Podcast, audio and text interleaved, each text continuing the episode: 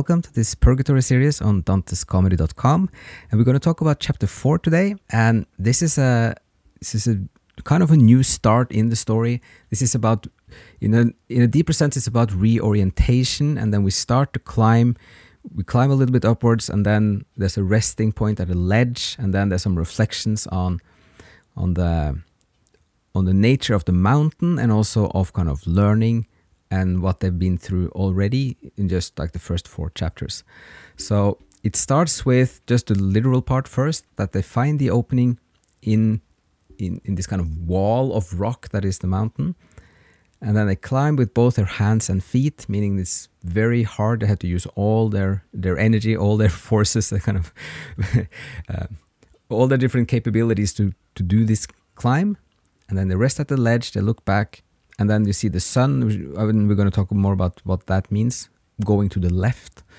Uh, and then they meet an old friend of Dante who is a very lazy person, like a friend from, from his real life, as an example of the indolent and the late repentant. So those who were just lazy or kind of uh, who who uh, were kind of procrastinating things in life and and uh, avoiding activity. And then it ends with that they keep climbing and, and Virgil is kind of pulling him, like reason is still pulling the pilgrim to keep moving. So uh, for the little reading excerpt, we have now that point when they come to the ledge, and it's important because there's a there's kind of alluding to in some ways the process of learning something new and then how you have to reorient your your way of thinking so he says that we both sat down to face the east, meaning towards where the sun rises, to rest as we surveyed all we had climbed. A backward glance can often lift the heart. I looked down at the shoreline far below and then looked up. The sun, amazingly, was shining to the left of us. So this is because they're now at the the, the bottom point of the southern hemisphere. So in the cosmology of the medieval times, this was then kind of the opposite then. So the sun is rising in the east, but then it goes towards the north and then the west, which is the opposite of what he's been used to his whole life. So then we get this long uh, kind of astronomy explanation of why this is. So Dante is inserting again science. This is another important point that he's constantly putting like theology and poetry and science together, which was common in in the 12 and 1300s. And it was all embedded in theology. So science was like a, a part of theology as expressing the creation and kind of the, the mechanical part of the creation. So we are so Dante is then like as the pilgrim, he's then understanding why it goes to the left because we're on the other hemisphere but it's also a deeper point of being confused about orientation and understanding that well from this point of view things are the opposite.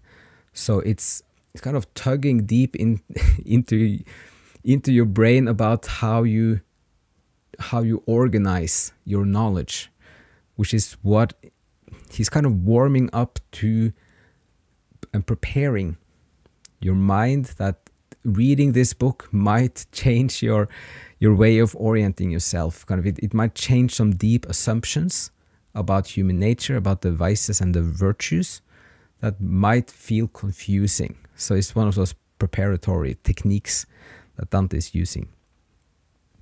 And then a little bit later, Dante wonders about, as the pilgrim, he wonders about about how the climb is going to be. He tries to look up, but the mountain soars kind of way beyond his his sight, meaning that he's not able to see the end of it. He can't see where this whole learning process is leading him.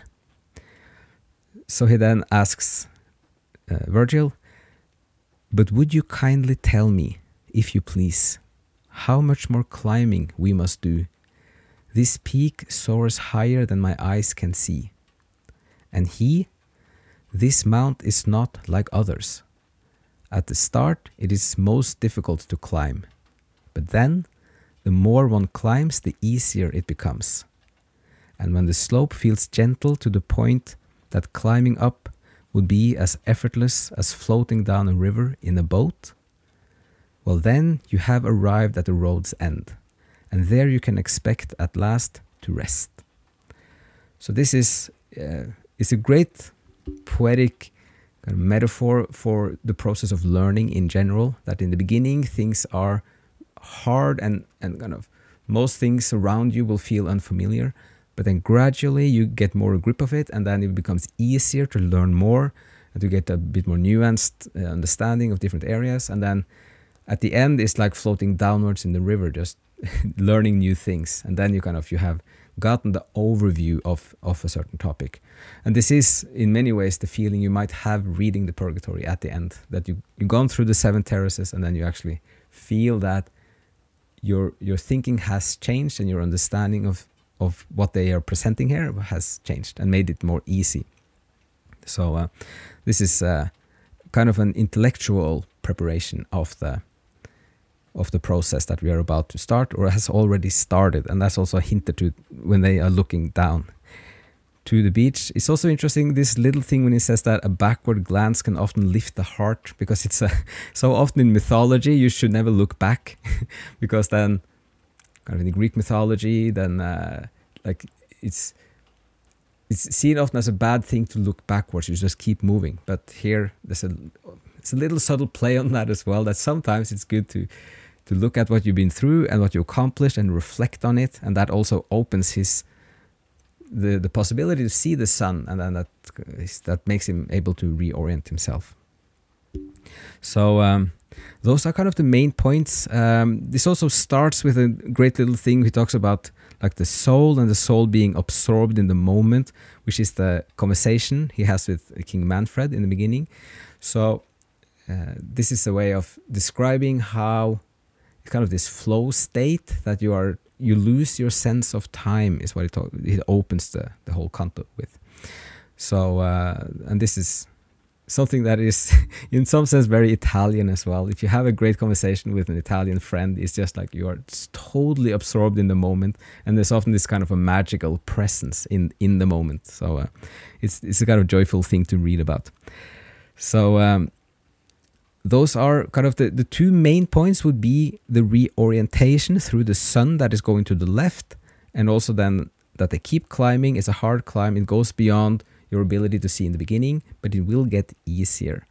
And they have now started and they keep moving. And, and the reason is the one, like your, your faculty here, that keeps pulling you further and, and, and will guide you and help you to move, move further up the mountain.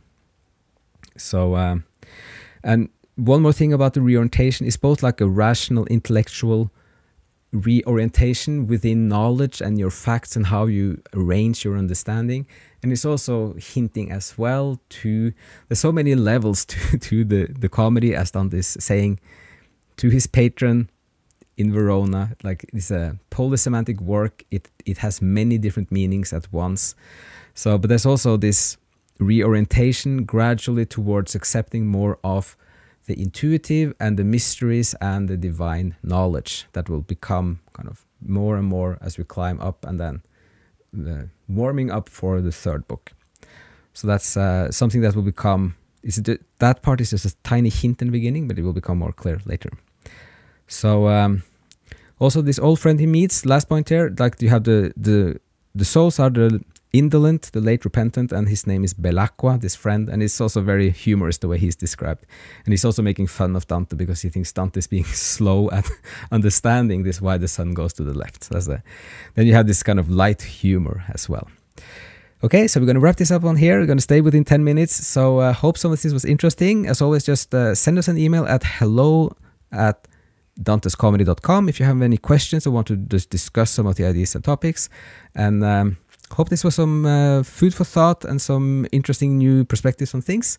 And as always, thank you so much for listening and see you again next time.